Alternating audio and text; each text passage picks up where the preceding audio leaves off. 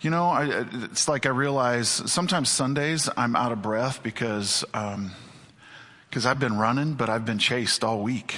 And Sunday is a time where we can quit running and we can allow the God who's been chasing us to catch us finally and to be with us. And so I, I hope that that is the experience you have um, when we gather together in this place, that this is a safe place where you can be found and where you hear Jesus saying, You belong to me.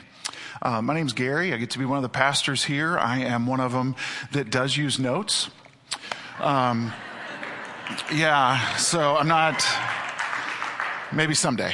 Maybe someday. Um, no. Um, there is uh, there's a lot of yelling that takes place in my house. Uh, now I'm not I'm not talking about the shouting, angry shouting, although we're not immune to that. Um, there's a lot of yelling that, that takes place from one end of our house to the other. There's a lot of yelling that takes place, and maybe you can relate to this as parents. There's a, a lot of yelling that we do, Beth and I do, from the couch. That is, the yelling is supposed to go through a child's bedroom door, through noise canceling headphones, and into their mind so that they can hear us, understand us, and respond. Well, you can imagine um, I, for that to happen, you you really have to yell loud. And uh, so many of our conversations in our house, unfortunately, begin with yelling, and then the volume goes up from there. We'll yell and we don't get a response, so we yell a little bit louder. Still no response. Finally, screaming. Our neighbors are calling the police, is usually what's happening by this point. We're screaming as loud as we can, and then we'll hear this faint from the far corner of the house. I make it sound like we have this huge mansion, don't I? Yeah. we could just kind of go, no, I'm just kidding. Um, we, from the far, you know, one of their bedrooms, we'll hear one of the kids say, what? And they're yelling just as loud. And so we say it again and they say, what? And this goes back. Can anybody relate to this kind of conversation that goes on? Um, the reason that this takes place is I'm yelling from the couch and I'm comfortable on the couch. I love the couch. I don't want to get up from the couch. But I know that for them to really hear and to understand, I need to get up from the couch and I need to go wherever it is they are in the house. The best way to handle these two way, high volume conversations is to make my way to wherever they are. So we've been in Luke 24. Some of you realized last week as we were reading through that passage, hmm, did, does Gary remember that he read this last week too? Um, we're going to be in it one more time. All right. Uh, we're going to focus on just the end of this story in Luke 24.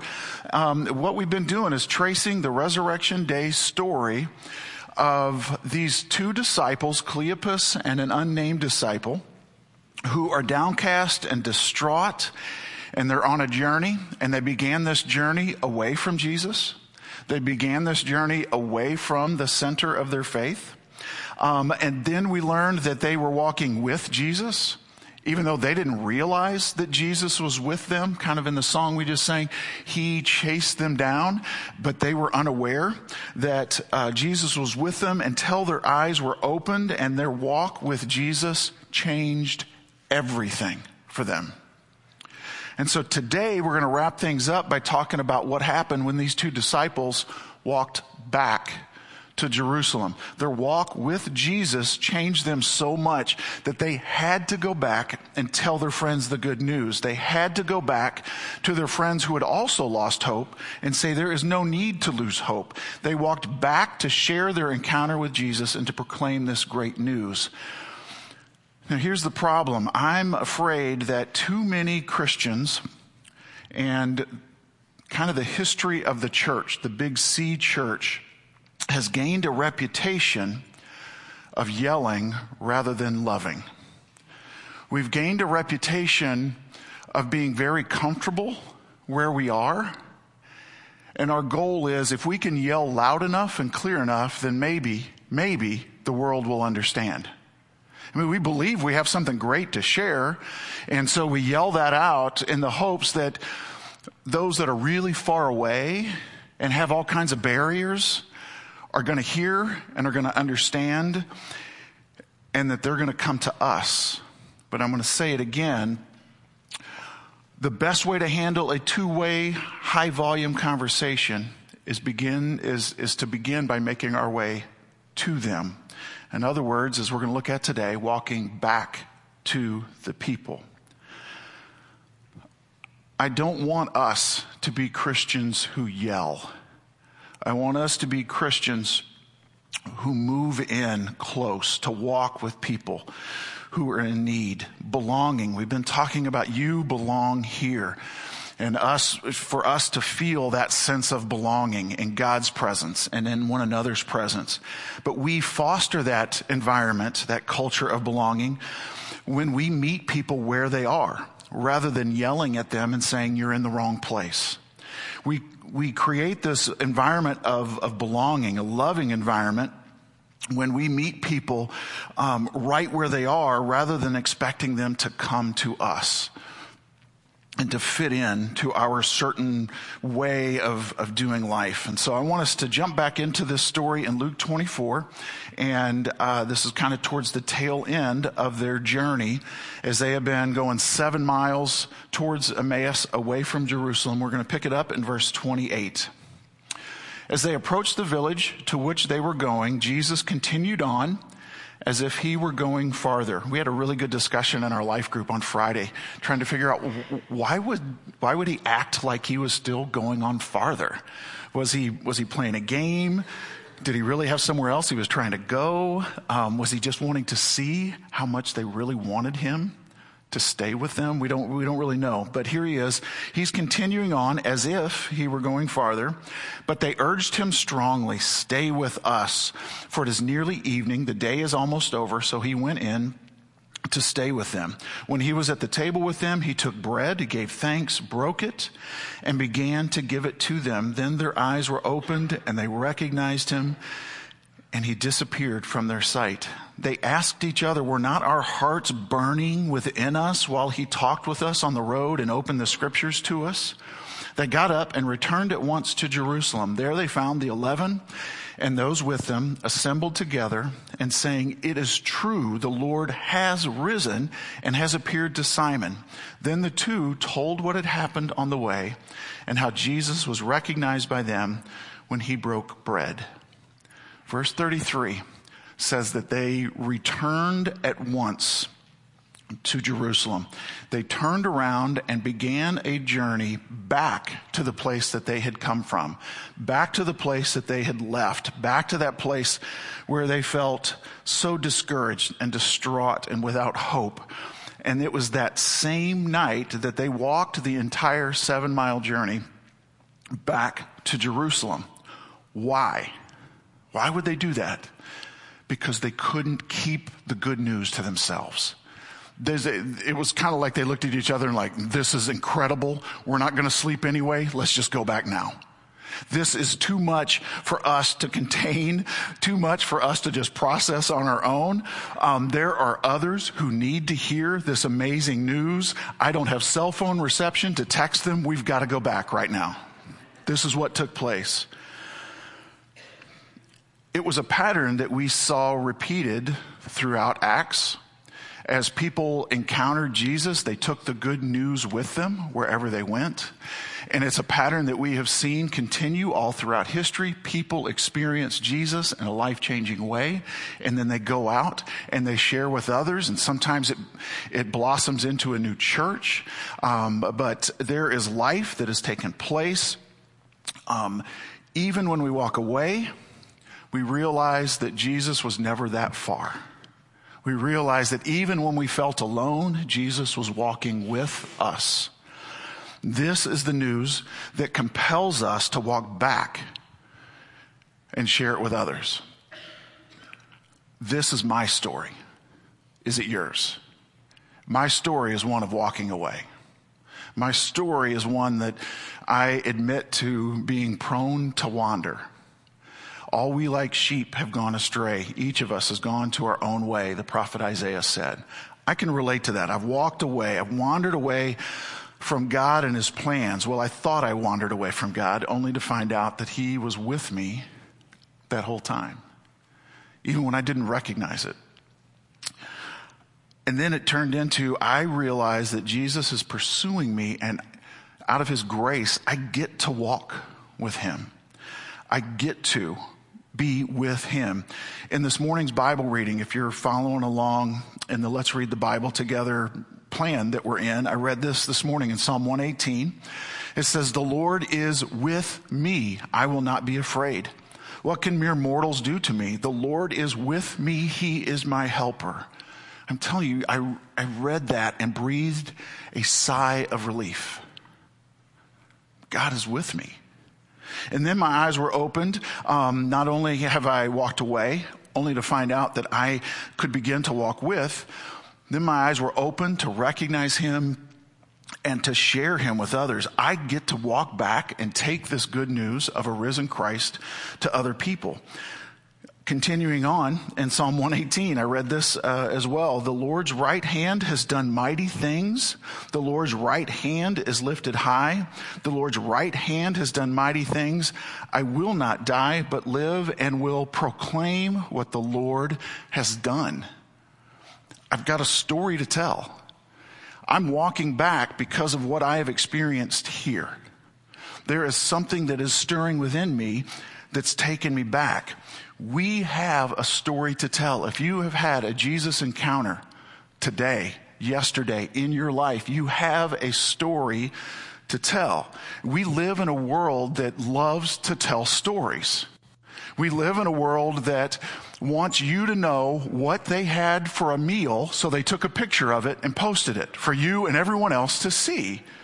We get excited about that. I'm, I'm not one to post my meals on social media, but I love feasting on Jesus and sharing that with others. And this is the opportunity we have. This is kind of the culmination of what these, these three weeks of belonging have been about. It's not so we just get the warm fuzzies of belonging. It's because we get to open up our arms and invite other people into this incredible life that we are experiencing.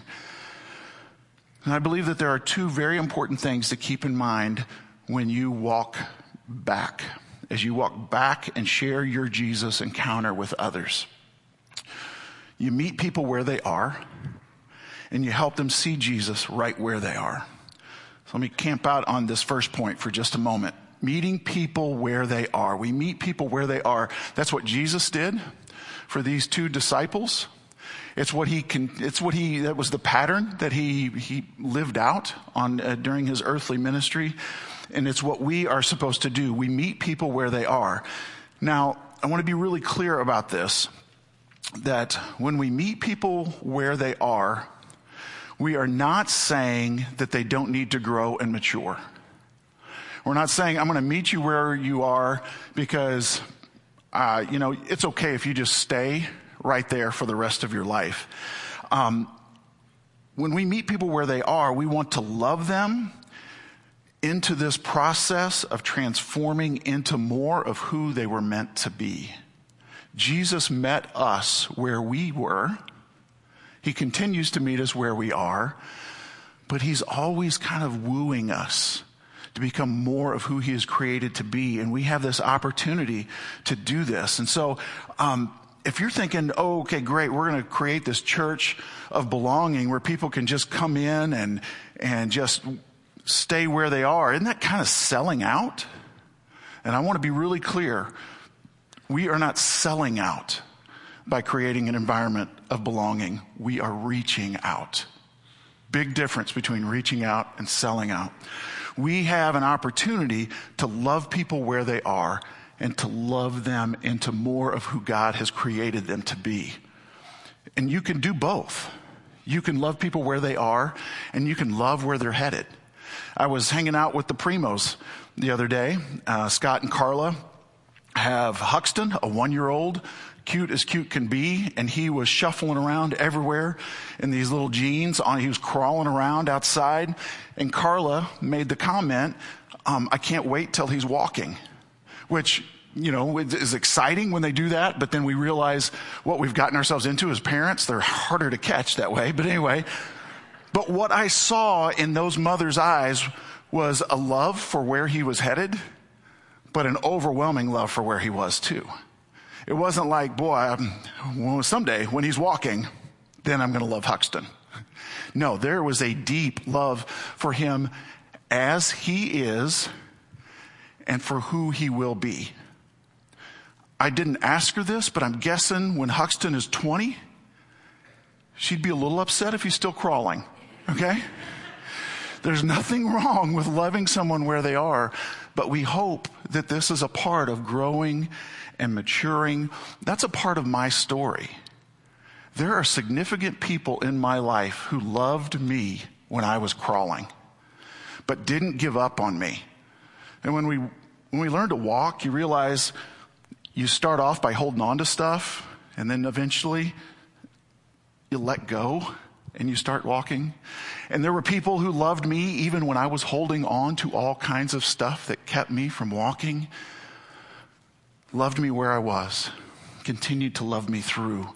Those were the people that I sensed such a deep connect with who loved me in both of those. And what I want you to realize is we are meeting people where they are. Um, God has never met anywhere, uh, God has never met anyone anywhere other than where they are.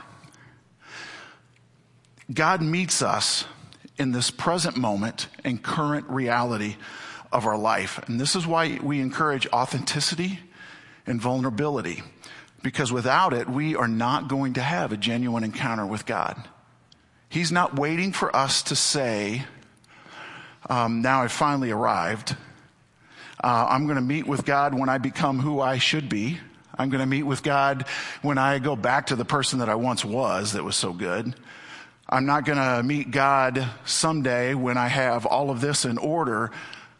It's when we can honestly say, God, meet with me right here, right now. God always meets us in our current reality. He's not trying to figure out how he can go back to yesterday to meet you. And he's not just anxiously tapping his foot, knowing that it's not until tomorrow that he's got an opportunity. He's right now where you sit in your current reality, in your current relationships, in your current job, with your current boss, with everything that is going on in your life. He wants to meet with you right now. And this is what we have an opportunity to do. We meet people where they are, in the middle of a mess, in the middle of whatever is going on. We just want to do what Jesus did. We want to meet them just like Jesus has met us. So when we walk back, we meet people where they are, and then we want to help them see Jesus where they are. We want to help them see Jesus in the everyday, in the ordinary, in the dark and foreboding. Um, if they're walking away, if they're walking towards, we want them to see Jesus. We want them to see Jesus in their current state of hopelessness, all of these things. Psalm 23, though I walk through the valley of the shadow of death, you are with me. He is with us in the valley of Silicon. He is with us right here. In this crazy blur of a life, He is with us. Psalm 139, verses 7 through 10, just the, all of Psalm 139 is such a rich, rich um, psalm. But always and everywhere, He is with us. Listen to this. Where can I go from your spirit? Where can I flee from your presence? If I go up to the heavens, you are there. If I make my bed in the depths, you are there. If I rise on the wings of the dawn, if I settle on the far side of the sea, even there your hand will guide me, your right hand will hold me fast. You are not alone. You have this opportunity to see Jesus where you are, regardless of circumstances. He is pursuing you. Jesus is walking with you, even if you are in a season of your life where you don't see him, or maybe you don't even want to see him. He continues to pursue you. And a part of what we have an opportunity to do as Christians who have met Jesus, as Christians walking with Jesus, is we get to help others see Jesus right there in their day to day we help them find Him, look for Him. Um, I'm going to tell a, a, story. This took place I don't remember exactly when it took place, but you need to know it was way before 9 11. It was way before um, it took three and a half years to get through TSA lines at airports and things like that. Do you remember when you could go to a gate even though you didn't have a ticket? Remember that? We'll talk about that later, okay? In the back there. It's a new thing. Um, so, anyway, I'm, I'm at, at the airport in Nashville. I just spent the weekend with a group of teenagers and uh, um, was headed back uh, to school and was flying back to the Dallas airport. Uh, this, I don't know, just nice looking, average, middle aged couple walks up to me and they extended a, a bag, kind of a packaged bag to me and said, we were wondering if you, uh, well, first they said, are you headed to Dallas? And I said, yeah, I'm on this next flight. And they said, would you deliver a package for us? And without hesitating, I went, yeah, sure, you know. Completely ignored the ticking sound, the white powdery substance that was all over the place, all that. Um, no, I just, I was kind of like, sure, why not? And, um, and they said, well, well thank you. Um, we, um, our daughter lives in Waco and this is just, these are some goodies for her. We would really like, um, for her to get these, and we thought this would be the best way to get them to her. And I thought, well, that's kind of strange. But what's even more strange is I'm dating a girl at, that goes to school at Baylor. So, so I said that. I said, well, you know, I'm actually going to be headed down to Waco within a day or two because I'm, I'm, my, my girlfriend is going to school at Baylor and they said, yeah, we know it's our daughter that you're dating. okay. So, so I kind of, I remember my knees kind of buckling a little bit. And uh, just, I was not expecting to meet parents like that. And uh, I remember my first thought was just being thankful that I was nice to these people, you know, that I didn't go, you're crazy. No, I'm not, you know, whatever, calling them names for giving me a package to deliver. Well, anyway, I share, I share this, uh, this story for a couple of reasons. Um, live expecting to encounter Jesus at all times. Let's not be surprised that Jesus is actually what he says in the scriptures that he is everywhere. Jesus' presence is not restricted to the religious center. These disciples that had wandered away from Jerusalem, they kind of thought, well, this, this is where we expect Jesus, the Messiah, to be. This is what we expect Jesus, the Messiah, to do. And anything outside of who we expect is just not going to happen. But what we see in this story is Jesus is not very predictable, is he? Where is Jesus trying to show up in your life? Let's live expecting. What if we woke up in the morning and began that game of I Spy? I know somewhere today is an opportunity for me to come face to face with Jesus. I know He is with me, and I want to find Him in this day as He is pursuing me live expecting to encounter Jesus at all times. Now, at the airport, I did not recognize those people because I had never seen those people. I had no idea what this girl's parents looked like. I had no idea this girl had parents. I figured she did, but it wasn't something that had come up in our relationship at that point. But I had never met them, so if I had never met them, it would be difficult for me to recognize them. So this is the question I have for some of you, um, have you met Jesus? Have you opened up your life to this Jesus? It, it begins with opening ourselves up to a relationship, not because we know all that there is to know or we finally figured it out. It's just that we kind of come to this point where we yield our lives to Him We experience forgiveness and freedom. We acknowledge that He died and rose again and that He is alive today. Would you consider meeting Jesus for the first time today? I wish it was as literal as walking up and seeing him face to face, but there is, there is a mystery to this. Um, but would you be open to meeting Jesus for the first time? Maybe when you woke up, you did not expect to open your heart to Jesus today, but would you consider that? We mentioned on Easter that we have these Gospels of John available.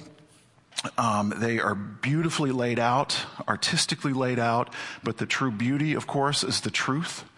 Um, in in this book of the Bible, it talks a lot about Jesus. It's a great way to get to know Jesus. You read about his life. And if you want to know what it is to give your life to Jesus, if you want to meet Jesus for the first time today, we want to talk to you about that. Uh, myself and some others are going to be down front. Those Gospels of John are out at the next step table for those of you that are meeting Jesus for the first time. How can we come to you and talk to you about this Jesus that has made such a difference in our life? Live expecting to encounter Jesus at all times, even if this is your very first time to encounter Jesus. And the second point that I want to make uh, from this little airport story is what has God given to you that He's asking you to share? What has God given to you that He wants you to deliver? What if God says, This is, I have given you some gifts that I would like for you to share in this workplace. And you go, I'll be, I'll be doggone. That just happens to be where I work. Yeah, it's because I put you there and I'm giving you these gifts to take to that place. Back to your family, back to your friends, your school. So, what has God given you to share? What is God asking you to deliver? And if I had to sum up what I saw in these two disciples, they, they shared two things one, hope, and two, a story. They went back and they shared hope. They shared hope of a capital L life. It wasn't like, don't worry, fellas, we're still gonna, when we die, we're gonna go to this heaven that he's talked about. They were excited because the kingdom of heaven was here on earth right now. They could live an abundant life. They had hope. They shared in eternal life, yes, but life in the here and now. And so they, I believe that they, they were given this gift of hope and they shared that gift of hope. And then they were given a story and they shared their story. They had a unique story of their encounter with Jesus. In verses 34 and 35 of Luke 24, it says, it is true, the Lord has risen and has appeared to Simon. Then the two told what had happened on the way and how Jesus was recognized by them when he broke the bread. What will you say if you were to walk back?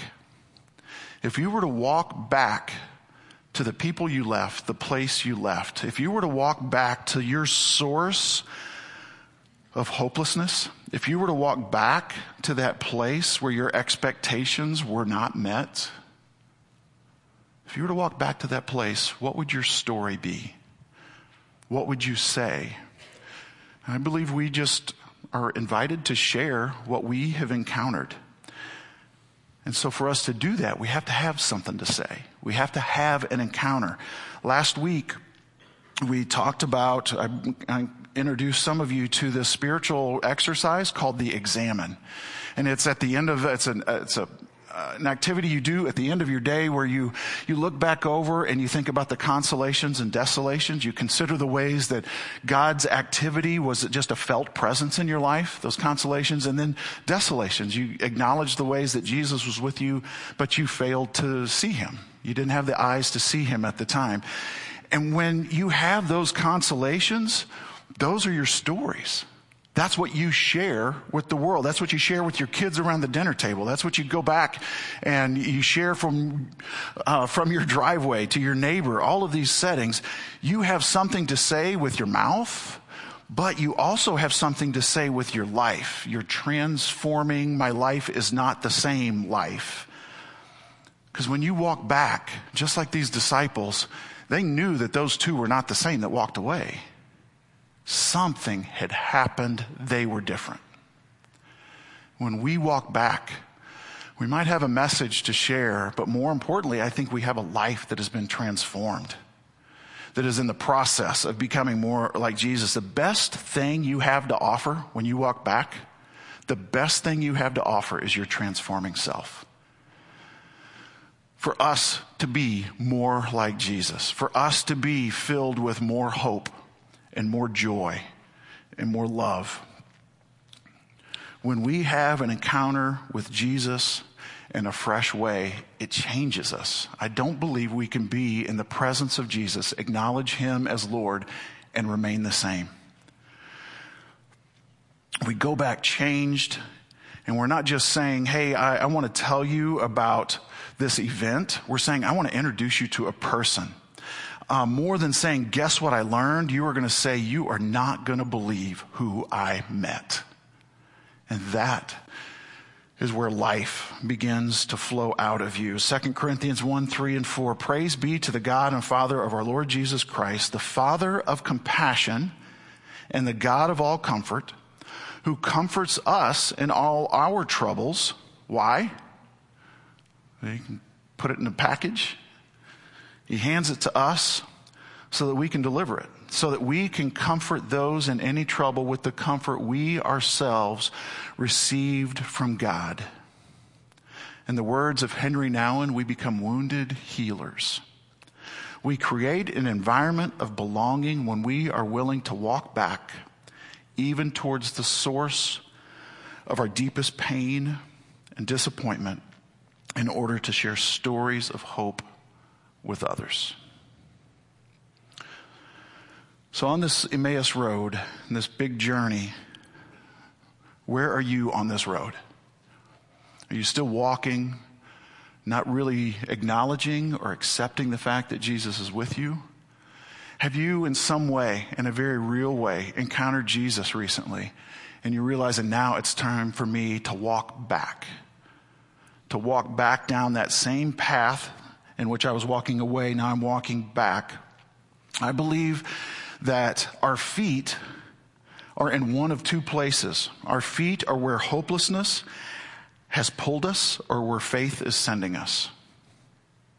You in your life are where hopelessness has landed you or you are taking steps in faith to where God is sending you. A true life changing encounter with Jesus does not end with that encounter. We have to see that as a beginning. And we foster a sense of belonging when we go back to share hope with the hopeless and we meet people where they are, as they are. And we say, I want, I want you to see Jesus right here in your life, right now. I want you to look around in this room. There are exit signs see uh, four of them. If I could, and if the fire marshal would let me, um, I'd change those signs to say entrance instead of exit. We're not exiting this room. As much as God is sending you back out into the world, those doors represent your entrance into a new way of walking. A way of walking back to the people who need you. So I'm going to ask you to stand to your feet, and we're going to close today um, with this prayer. Um, I want to pray a prayer over you. And kind of our natural posture when we stand and pray is we're looking down, we have our heads bowed. Maybe this would be a good opportunity to look at your feet and to reflect what is it, what road is it that I'm on at this point? Will this be a turning point? Am I ready to see Jesus where I am and to walk back with him? Let's pray. I believe with all my heart, Father, that you love this city. I'm reminded in Scripture that Jesus looked over and wept for the city of Jerusalem. Jesus, you look down upon this city and your heart breaks. It breaks to see people who have lost hope. Lord, open our eyes to see you new and fresh each day. Open our eyes to see this city as you do. Break our hearts. May we be compelled by a powerful move of your spirit to share you with family, friends, coworkers, strangers, each person in this city. Compel us to get up and to move towards the people of this city. Forgive us for yelling. Forgive us for being lazy and expecting people to come to us.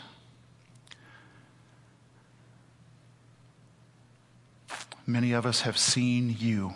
Our eyes have been opened to you. Oh, we cannot keep the good news of resurrection life to ourselves. We must share it. So we ask you, open these doors. Turn exits into entrances. Open the doors of this room that we might walk back to the world. And if we do not see open doors, may we be willing to sacrifice our lives and crash through walls in order to share the wonderful story of Jesus crucified, Jesus resurrected, Jesus ascended, and Jesus coming back again. To you be all glory. We pray this in the power and the strength, the name of Jesus who walks with us. Amen.